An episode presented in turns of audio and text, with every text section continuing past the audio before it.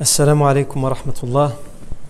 بسم الله الرحمن الرحيم. إن الحمد لله نحمده ونستعينه ونستغفره ونعوذ بالله من شرور أنفسنا ومن سيئات أعمالنا. من يهديه الله فلا مضل له ومن يضلل فلا هادي له. وأشهد أن لا إله إلا الله وحده لا شريك له وأشهد أن محمدا عبده ورسوله صلى الله عليه وآله وسلم. يا أيها الذين آمنوا اتقوا الله حق تقاته ولا تموتن إلا وأنتم مسلمون.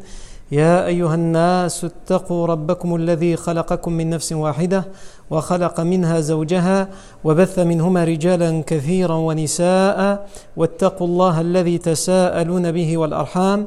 إن الله كان عليكم رقيبا. يا أيها الذين آمنوا اتقوا الله وقولوا قولا سديدا يصلح لكم أعمالكم ويغفر لكم ذنوبكم ومن يطع الله ورسوله فقد فاز فوزا عظيما.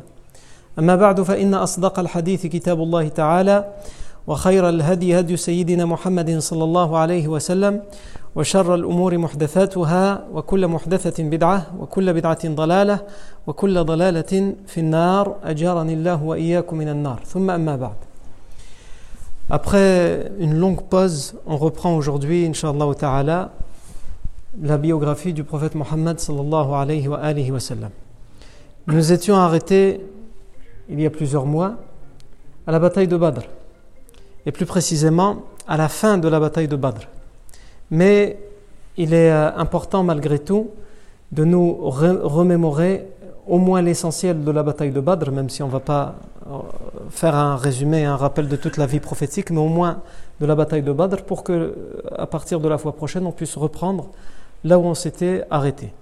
Donc, tout d'abord, on ne peut comprendre la bataille de Badr, comme je l'ai déjà expliqué dans les différents cours sur la vie du prophète qu'en prenant en compte tout ce qui va se passer les mois qui précèdent la bataille de Badr. Il y a quelque chose qui se passe, plutôt plusieurs événements qui vont se passer, les uns après les autres. C'est comme un effet de domino qui vont conduire inéluctablement à cette confrontation violente et générale entre les musulmans et les idolâtres. Donc, comme vous le savez, pour reposer le décor, le prophète Mohammed et les musulmans, pour la plupart d'entre eux, ont trouvé refuge à Médine. Et donc la seule chose à laquelle ils aspirent, c'est de vivre sereinement et tranquillement, librement leur religion et leurs croyances. Sauf que malgré le fait qu'ils ont trouvé refuge à Médine, les idolâtres de la Mecque continuent à les provoquer. Ils envoient même, on avait dit, des lettres secrètes aux tribus juives, aux bédouins, aux idolâtres de Médine, pour euh, leur demander de temps en temps gentiment de faire pression sur le prophète Mohammed et sur les musulmans pour qu'ils quittent la ville et qu'ils les restituent à la Mecque, pour qu'ils les torturent et les persécutent. Et de temps en temps, les lettres sont pleines de menaces et de chantage. Jusqu'à ce que ce qui arrive, le point, de, le point, le noyau, le nœud, ce qui va faire qu'on va rentrer dans la, petit à petit dans la confrontation, c'est que les Mécois vont prendre la décision d'interdire purement et simplement l'accès au lieu saint aux musulmans même aux musulmans médinois. C'est-à-dire que jusque-là, les musulmans originaires de la Mecque, ils étaient interdits d'accès au lieu saint, mais entre guillemets, bon voilà, on va dire, ils l'avaient plus ou moins accepté. Mais là, les nouveaux musulmans de Médine, qui n'ont plus rien à voir avec les tribus de la Mecque, même eux, ils se voient à présent interdire l'accès au lieu saint. Et donc ça, c'est une décision qui ne peut pas passer. Et le prophète Mohammed sallallahu alayhi wa sallam, va simplement tenter de mettre le doigt et de leur dire attention, je peux vous faire mal quelque part. Où est-ce qu'il peut leur faire, leur faire mal? C'est tout simplement sur leur commerce. Les idolâtres, ils attachent une très grande importance au commerce et aux caravanes commerciales, puisque la plupart de leurs bénéfices, il se fait en Syrie et au Yémen, et en particulier en Syrie, au Sham. Ils envoient des caravanes commerciales ils vendent des marchandises et ils se font des bénéfices. Ils achètent aussi d'autres produits qu'on ne trouve pas euh, chez eux, qu'on trouve simplement au Shem et qu'ils revendent chez eux. Et ces caravanes passent pas loin de Médine, ils passent par les, par les tribus des Bani d'Amra, par les tribus de Bani Moudlij et, et en particulier par les tribus des Bani euh, qui, ont, qui règnent sur les plaines du désert autour de Médine.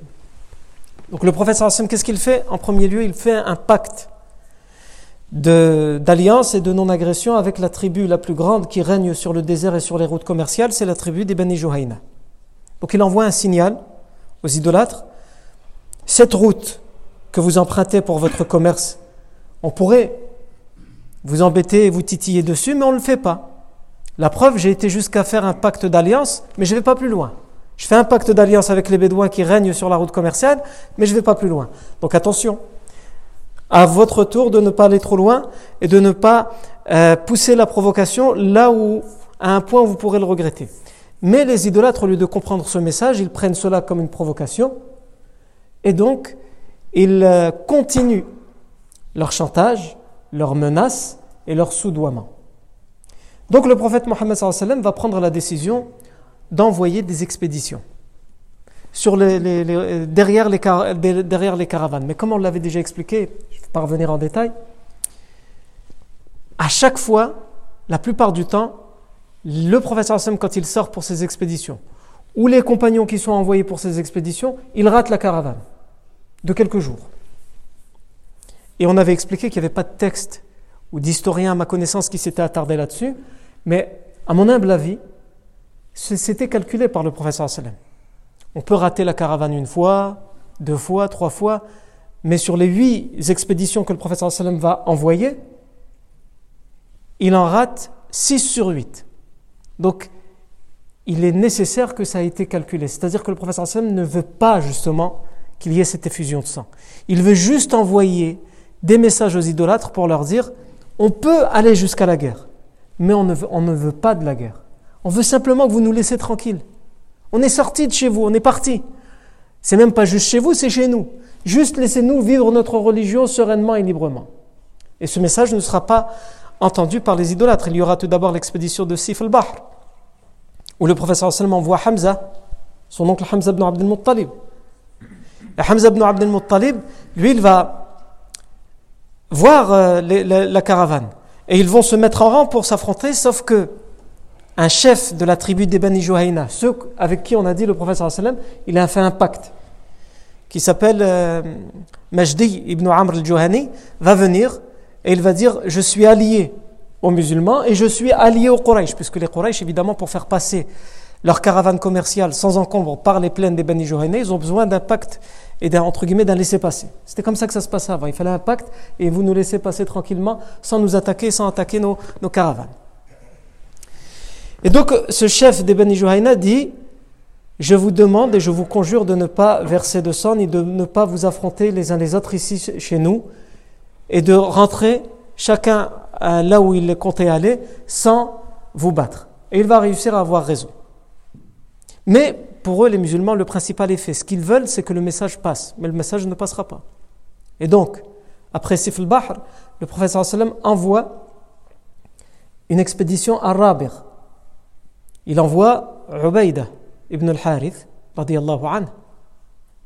qui va trouver la mort à, la bataille de Badr en martyr. Enfin, il va être blessé mortellement, à, Badr, mais il mourra des suites de ses blessures quelques jours après la bataille de Badr. Mais nous, ce qui nous intéresse ici, c'est que Ubaïda ibn al-Harith va y aller, et ça va être la première fois que des flèches vont être lancées sans toucher personne. Évidemment, à l'époque, ils savent très bien viser. Saad ibn Abi Waqqas, c'est lui qui va lancer les premières flèches. On dit c'est lui le compagnon qui a lancé les premières flèches dans l'islam. Parce que c'est dans cette bataille-là que Saad ibn Abi Waqqas va lancer les flèches.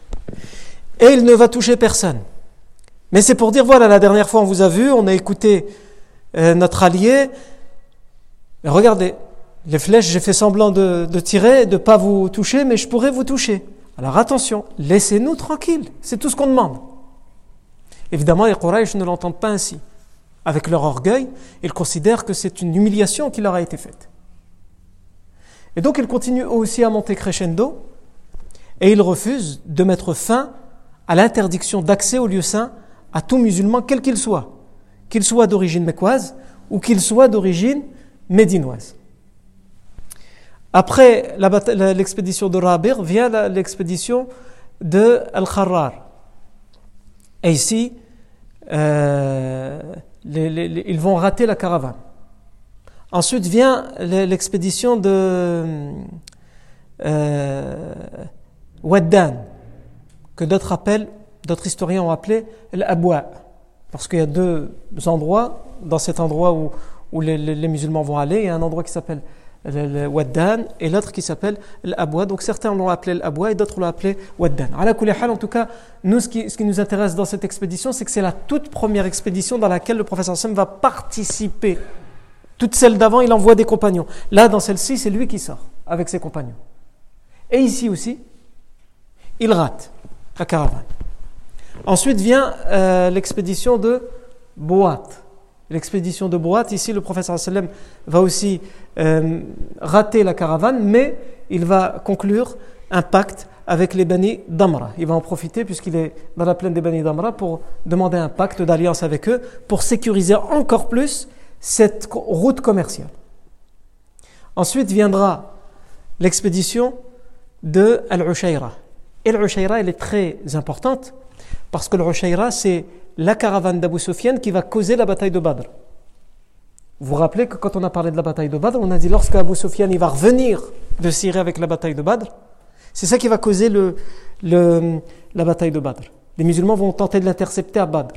Bien, il faut savoir que déjà, une première fois au moment de l'aller, au moment où Abu Sufyan part vers la Syrie, vers le Sham, le professeur Hassan a tenté de l'intercepter, et c'est ce qu'on appelle l'expédition de l'Ushayra. Mais il va, il, va, il va, les rater, mais il va quand même conclure un pacte ici avec qui? Avec la, tribu des Bani Moudlij. Avec la tribu des Bani Moudlij. Donc on sort de toutes ces expéditions avec quoi? Avec juste des messages qui sont envoyés aux idolâtres, qui ne sont pas entendus, qui ne sont pas compris, mais aussi quelque chose d'important pour les musulmans et pour le professeur sallam, c'est que des pactes sont conclus avec toutes les tribus bédouines du désert qui règnent sur la route commerciale. Les Bani Juhayna, les Bani Damra et les Bani Mudlij. Après cette expédition va venir l'expédition de euh, Safwan, avec un sin, pas Safwan comme le prénom, mais Safwan, ou que certains appellent Badr al-Oula, la première expédition de Badr. Pourquoi on l'appelle ainsi? Parce qu'elle va avoir lieu aussi, le prophète va aller jusqu'où? Jusqu'à Badr pour essayer de rattraper qui? Eh bien, en fait, comme on a dit, le message n'était pas passé. Il est tellement pas passé chez les idolâtres que les idolâtres, ils ont dit il faut qu'on qu'on envoie nous aussi un signal à toutes les tribus pour dire que même s'il envoie des expéditions, nous on sait répondre. C'est comme ça qu'ils voient avec leur orgueil et leur fierté. Il faut qu'on montre qu'on ne se laisse pas faire. Et qu'est-ce qu'ils vont faire pour montrer qu'ils ne se laissent pas faire? Ils vont envoyer un homme, Kurz ibn Jabir al-Fihri, avec quelques hommes. Et ils vont leur dire, vous allez à Médine, et vous tuez des personnes à Médine. Vous débrouillez, mais il faut tuer des personnes. Et si vous arrivez à tuer le prophète, c'est encore mieux. Il faut que le, message passe que c'est nous qui sommes plus forts. Et Kurz ibn Jabr al-Fihri, lorsqu'il arrive, il surveille la ville de Médine et il se rend compte d'une chose, c'est que les musulmans, évidemment, ont pris le devant, ça on l'avait déjà expliqué avant aussi. Ils ont placé des gardes du corps pour le prophète sallam qui surveillent 24 heures sur 24 et qui se relaient la maison du prophète sallam on l'avait déjà expliqué, et aussi qui surveillent la ville de Médine. Chaque quartier est surveillé par des hommes, parce qu'ils savent de quoi sont capables les idolâtres. Ils savent qu'ils sont menacés. Et ils ont eu accès aux lettres secrètes qui ont été envoyées, donc ils se savent menacés. Et donc ils surveillent et ils montent la garde. Donc Kurz ibn Jabir al-Fihri, il se rend compte qu'il ne peut pas faire grand-chose parce qu'il n'a que quelques hommes et que la ville est extrêmement bien surveillée mais il veut partir en, disant j'ai fait quelque chose pour les Mécois. Qu'est-ce qu'il fait? Il attend que la nuit tombe et il va voir les enclos à la périphérie, de la ville de Médine. Les gens mettent leur, leur bétail, leurs chameaux, leurs montures et il ne les surveille pas trop. Il surveille surtout les êtres humains, les, quartiers. Donc à la, périphérie, là où il y a les, pâturages, les enclos, il ne surveille pas trop. Kurz ibn Jabir al il va dans les enclos, il prend ce qu'il peut comme bétail, ce qu'il peut tuer sur place, il le tue, et le reste, il lui met la liberté pour que, pour que ce soit le bazar en fait. Et donc évidemment au petit matin, lorsque les musulmans se rendent compte qu'ils ont été attaqués à la périphérie, donc une attaque lâche, le prophète sort immédiatement pour essayer de rattraper euh, les assaillants. À la tête de qui il y avait Kurz ibn Jabir al-Fihri. Et il va s'arrêter à Badr parce qu'il ne va pas réussir à les rattraper, ou, comme on l'a déjà dit, peut-être qu'il ne voudra pas les rattraper, il veut juste qu'un message passe. Et encore une fois, ce message ne passera pas. Après ça viendra la bataille de Nakhla qui va mettre véritablement le feu aux poudres. Ou plutôt l'expédition de Nakhla. Comme on avait expliqué, l'expédition de Nakhla était une expédition secrète, à un tel point que le prophète sallam a choisi Abdullah ibn Jahsh, radiallahu an, et il a choisi avec lui huit hommes, dix selon d'autres historiens, à la hal, en tout cas pas plus de dix. Et il va dire à Abdullah ibn Jahsh, même à lui, il ne lui dit pas ce qu'il doit faire, tellement elle doit rester secrète cette expédition. Il va lui donner une lettre, et il va lui dire, pars vers le sud, avec les hommes que j'ai mis euh, avec toi, et lorsque tu arriveras à tel endroit, vers le sud de Médine, seulement à cet endroit-là, tu ouvres la lettre et tu la lis. Et tu la lis pas avant. Le professeur Hassan veut s'assurer que ça reste secret. Pourquoi? Parce qu'en fait, c'est une expédition secrète qu'il envoie, c'est juste une expédition d'éclaireurs. C'est pas pour aller se battre, c'est pas pour envoyer un message comme les précédents, c'est pour essayer d'avoir des informations. Des informations sur quoi? Sur une autre route commerciale, celle du sud. Parce que les idolâtres commencent à diminuer un petit peu leurs caravanes vers le nord parce qu'ils se savent menacés et ils multiplient les caravanes vers le sud, vers le Yémen. Donc, il envoie son compagnon Abdullah ibn Jahsh pour aller surveiller la caravane du sud et voir ce qui s'y passe. Comment sont les caravanes? Est-ce qu'elles sont extrêmement bien surveillées? Est-ce qu'il y a des hommes armés dedans ou pas Etc. Donc c'était ce qui était écrit dans la lettre. Quand il va lire la lettre, le professeur Sam il a écrit dans la lettre Ne perds plus une minute rends-toi au sud de la Mecque, contourne la ville de la Mecque, personne ne doit s'en rendre compte, et rends-toi au sud de la Mecque pour prendre des informations sur la route commerciale et ce qui s'y passe. Sauf qu'ils vont outrepasser les ordres et les consignes. Ils vont en fait tomber sur une caravane qui revient, des, des, qui revient du, Yémen et qui est pleine de raisins secs du Yémen pour être revendus à la Mecque. Évidemment, il faut bien, parce que là, quand on raconte ça, quelqu'un qui ne nous a pas suivis depuis euh, des années dans la vie du professeur Sam, il ne va, pas comprendre. Est-ce que les musulmans sont des brigands? Ils veulent les caravanes? Non. Les musulmans, ils ont été chassés de chez eux, et chez eux, c'est la Mecque. Les musulmans, on a confisqué leurs maisons, on les a vendus. Les musulmans, on a pris leurs montures, leur bétail. À la Mecque, on les a vendus. On aura tout confisqué, on a tout vendu. Avec cet argent, on se fait des bénéfices. Et donc les musulmans considèrent d'abord qu'ils veulent juste envoyer des signaux, et surtout que lorsqu'ils attaquent ces caravanes, c'est ce qu'on leur a pris. Mais s'ils pouvaient même se passer d'attaquer les caravanes, comme on l'a dit, ils le feraient. La seule chose qu'ils demandent, quand ils ont tout lâché, ils ont lâché leur maison, pour certains, ils ont même lâché leur famille. Ils ont laissé derrière eux leur famille. La seule chose qu'ils demandent, c'est qu'on les laisse vivre, vivre à Afouane librement et sereinement leur religion. Ce qui leur sera toujours refusé. Les musulmans, quand ils arriveront à Nakhla, la chose importante, c'est que parmi ce groupe de musulmans, il y a deux euh, compagnons, Saad ibn Abi Waqqas et euh, Utbah ibn Razawan, qui se relaient sur un chameau, puisqu'ils avaient un chameau pour deux. Et leur chameau est trop lent.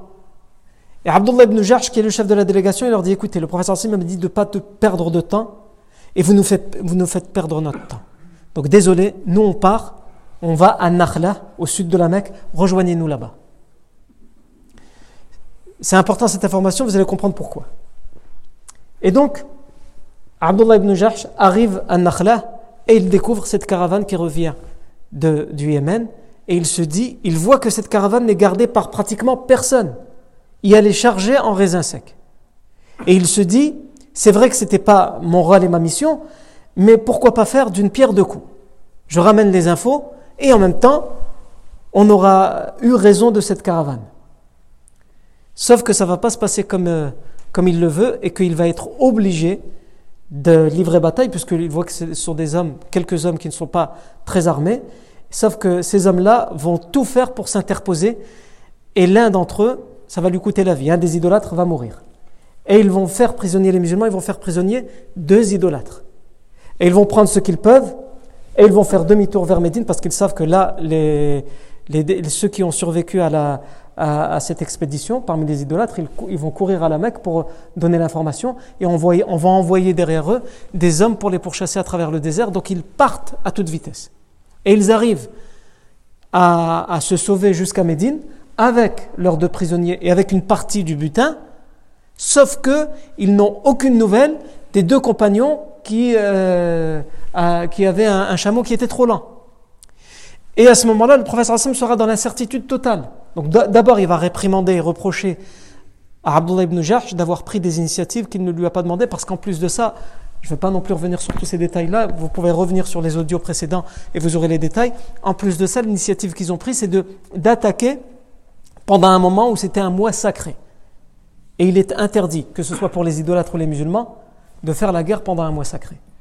Donc le professeur Hassan va leur reprocher ça, puisqu'après il y a une propagande qui va être menée, il y a même des versets dans Surat al-Baqarah qui vont être révélés pour répondre à cette propagande des idolâtres, où les idolâtres vont dire, regardez, ces gens-là qui, qui se disent musulmans et qui se disent respecter toutes les valeurs, etc., ils nous ont attaqué, même tué un homme pendant les mois sacrés. Ils ne respectent rien, ces gens-là. Et après on nous reproche à nous de ne pas laisser accès aux lieux saints alors qu'ils font pire que nous.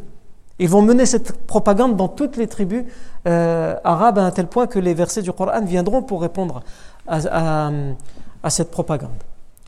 Donc le professeur Hassan n'a aucune nouvelle de ses deux compagnons. Et il ne sait pas ce qui leur est arrivé.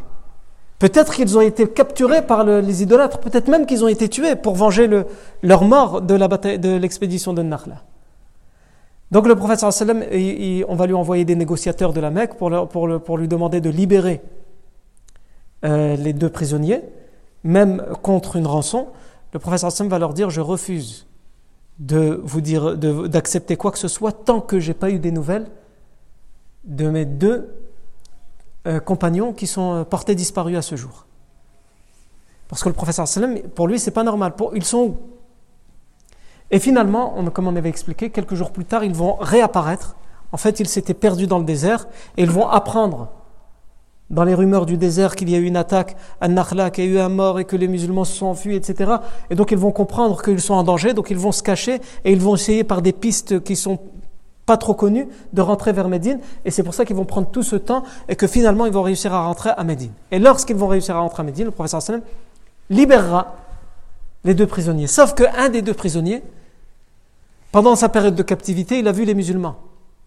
Il a vu comment ils vivent. Il a vu le professeur sallam. Il décide de se convertir à l'islam. Donc c'est un véritable échec sur tous les points pour les idolâtres. Non seulement le professeur sallam leur dit on peut vous attaquer au nord, mais aussi au sud. On vient du nord, 500 km au nord. On contourne, on contourne la Mecque et on vous attaque au sud si on le veut. Et on peut même vous faire prisonnier des gens. Et c'est vous qui nous suppliez pour les libérer. Quand on les libère contre la rançon, finalement, eux, ils disent non, non, moi je reste avec eux, moi je suis musulman. Évidemment, donc ça, cette information, elle se transmet dans les tribus arabes. Et s'il y a quelque chose qui tue les idolâtres, c'est ça. C'est ce qu'on dit à leur sujet qui les humilie. Ils donnent une importance capitale à ce qu'on dit à leur sujet. Et donc là, évidemment, ils réfléchissent à comment répondre au prophète sallam et aux musulmans. Et à ce moment-là, le prophète sallam avait envoyé aussi en parallèle deux éclaireurs Saïd ibn Zayd et Talha ibn Ubaidillah il les avait envoyés en éclaireur pour essayer de voir où en était la caravane d'Abu Sufyan qu'il avait ratée. Et ces deux éclaireurs reviennent en, en amenant l'information au professeur sallam, elle est de retour et elle devrait passer à Badr tel jour à peu près. Sauf qu'Abu Sufyan, il se sait pourchasser, il se sait menacé, puisqu'il y a eu des expéditions avant qui ont été euh, intercepté par les musulmans. Donc lui aussi, il envoie ses, éclaireurs. Abu Sufyan, on l'avait déjà expliqué aussi, c'est quelqu'un d'extrêmement stratégique, extrêmement intelligent. Pour, l'instant, il n'est pas encore musulman, il se convertira plus tard à, l'islam, mais pour l'instant, il utilise cette intelligence et cette stratégie contre l'islam. Et donc lui aussi, il envoie ses éclaireurs à travers le désert pour avoir le plus d'informations possible, et il arrive à avoir l'information que le prophète sallam a envoyé des hommes pour avoir des informations sur lui. Donc il sait que le professeur Hassan sait. Mais le professeur Hassan à ce moment-là ne sait pas qu'Abu Sufyan sait qu'il sait. Je ne sais pas si vous m'avez suivi, mais bref. Donc le, Abu Sufyan, qu'est-ce qu'il fait? Il continue à envoyer des informations dans le désert. On va vers Badr. On devrait y être tel jour. Et en fait, qu'est-ce qu'il fait? Il contourne. Mais il fait comme s'il envoie des informations, comme s'il va à Badr. Et il fait même envoyer un message d'alerte à la Mecque, au cas où il n'arrive pas à contourner. Il se dit on ne sait jamais. Il envoie qui? Il envoie un homme qui s'appelle Damdam ibn Amr al-Rifari. Comme j'avais déjà dit à son sujet, ça doit être un cas d'école pour les experts psychiatres, cet homme, Damdam ibn Amr al-Rifari. Pourquoi? Parce que c'est un homme, quand, le professeur, euh, quand Abu Sufyan Afwan l'envoie, il lui dit écoute, tu dois battre tous les records.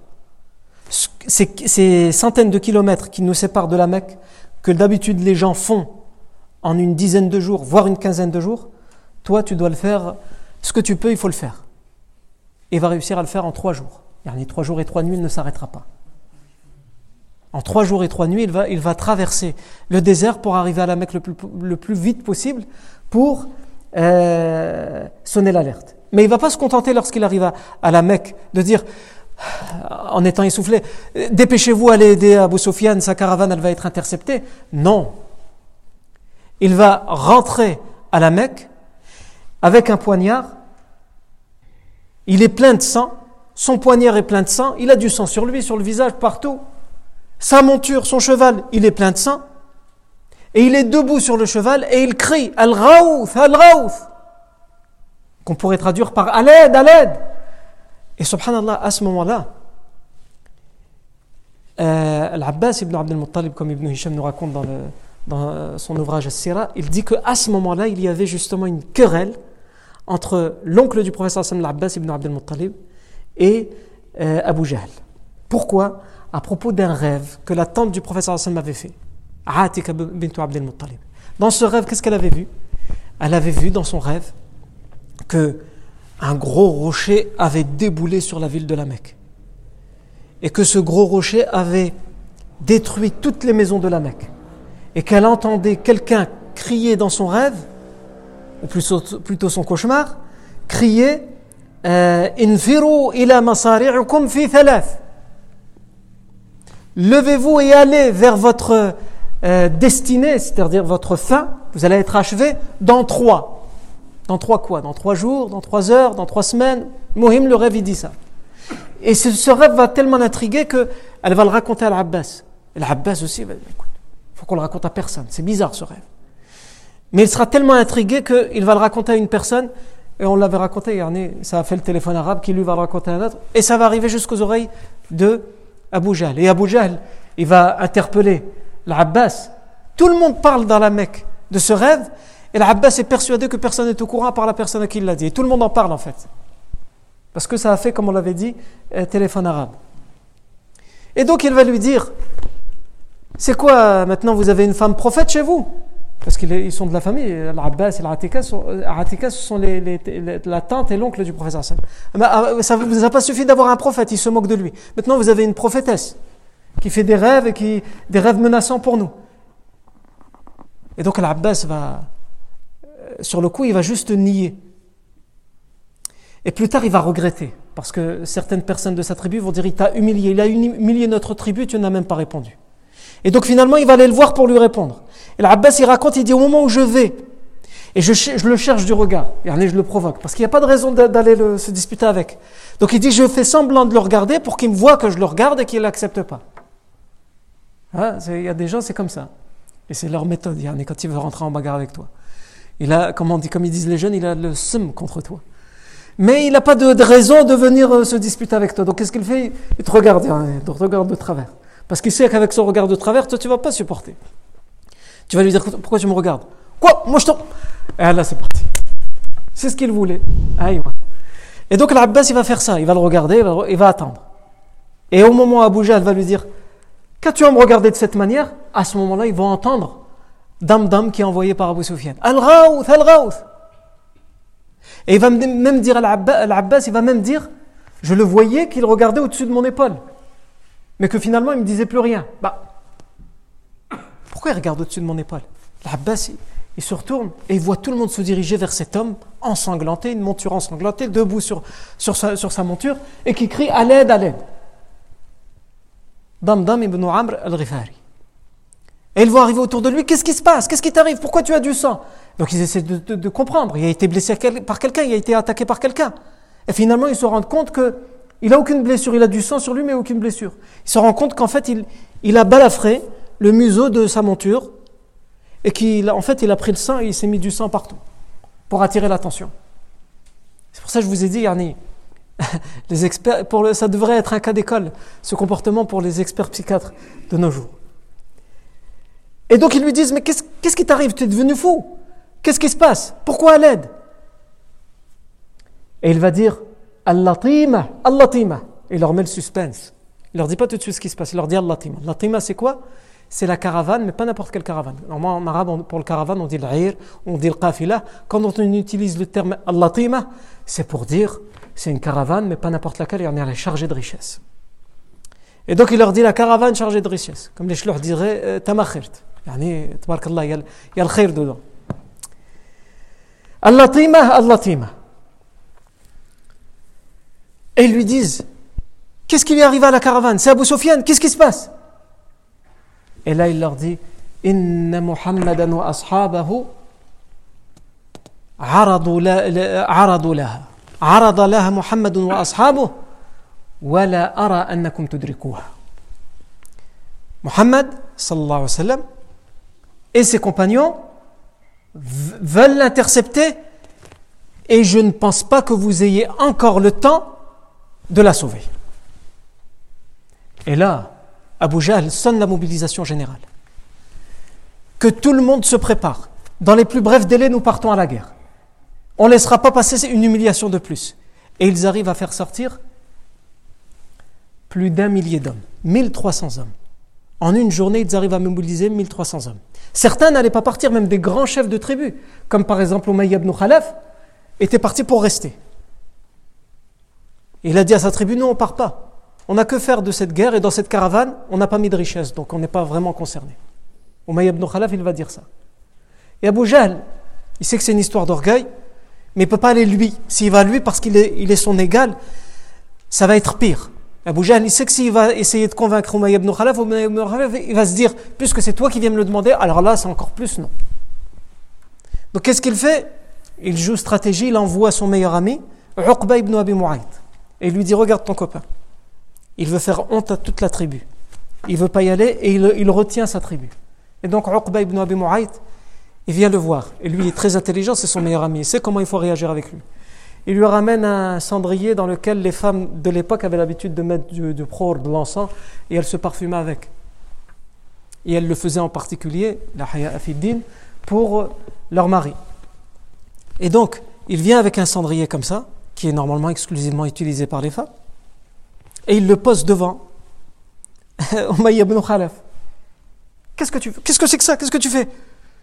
Il lui, dit, il lui dit il le dit devant toute sa tribu. Encense-toi, parfume-toi, tu ne fais que partie des femmes de toute façon. Tu n'es pas un homme, toi.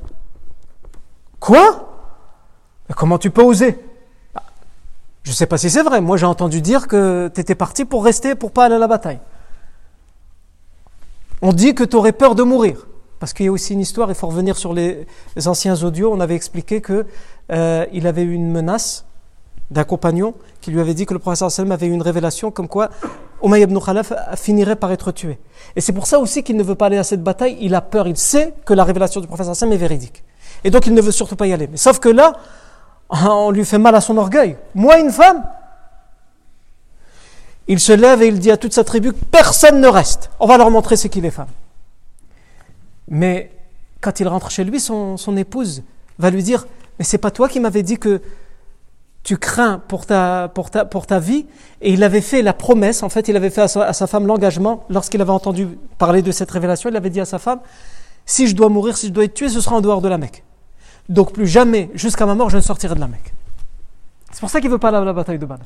Et sa femme, elle va lui dire, mais qu'est-ce que tu fais? Tu m'avais pas dit que tu allais rester, que tu avais peur pour ta vie. Il lui dit, ouais, mais ils m'ont traité de femme. Mais t'inquiète pas.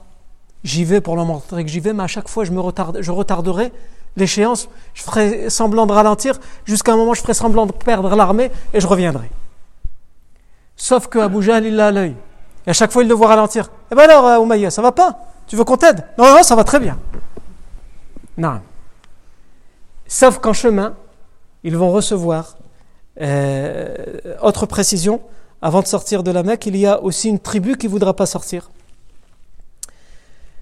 Et, euh, ou plutôt, les, les au moment où ils vont sortir, donc ils, sont, ils ont réussi à mobiliser 1300 hommes.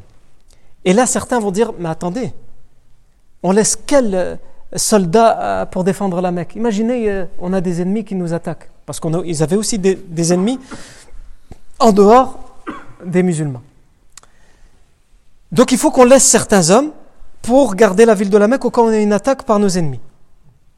Les Banu en particulier. Et là, shaitan qui, voit la scène qui insuffle à Boujal, allez, mobiliser tout le monde. Il se dit, ah non, surtout pas, il faut que tout le monde y aille. Il faut, faut laisser aucune chance. Shaitan, il se dit, il faut laisser aucune chance à Mohammed, sallallahu alayhi wa sallam, et aux compagnons. Donc qu'est-ce qu'il va faire Shaitan? Il va prendre une forme humaine d'un chef des Bani Mudlij, Suraq ibn Malik. Et il va venir et il va dire, c'est moi Suraq ibn Malik, alors que c'est Iblis, c'est Shaitan. Il a pris la forme humaine de Suraq ibn Malik. Il va dire, je suis Suraqa, ne vous inquiétez pas. Moi, je pars avec vous. Et j'ai prévenu ma tribu, les Bani Moudlij, de surveiller la Mecque. Afin qu'aucun tort ne vous arrive. Donc, ne vous inquiétez pas. Sortez tous. Et j'y vais avec vous, moi aussi. Et en fait, c'est Shaitan qui est avec eux. Et ils vont partir. Et en chemin, ils vont recevoir un message d'Abu Sufyan qui leur dit Je n'ai plus besoin de vous la caravane est sauvée, j'ai réussi à contourner, à Badr. Le professeur Hassan, à ce moment-là, il n'est pas encore au courant qu'une armée arrive, il n'est pas encore au courant que la caravane d'Abu Sufyan a réussi à contourner la ville de la Mecque. Et on verra la suite des événements et on, continuera là où on s'était arrêté l'année dernière, à partir de la semaine prochaine. Inch'Allah, tabaraka wa ta'ala. Euh, barakallahu fikum pour votre attention. Subhanakallahu wa bihamdik. Ashhadu an la ilaha ant. Wa.